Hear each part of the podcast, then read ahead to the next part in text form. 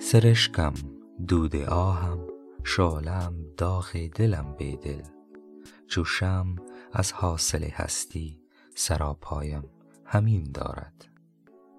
سرشک یعنی چکیدن شمع، دود آه هنگام پف کردن آن، شعله و داغی که در پایان بر دل شمع باقی میماند، همه از ویژگی های شمع در هنگام روشن بودن آن است.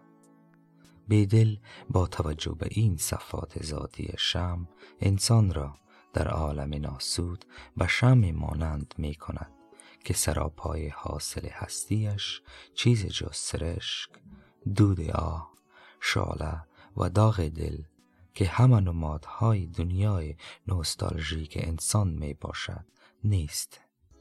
و السلام.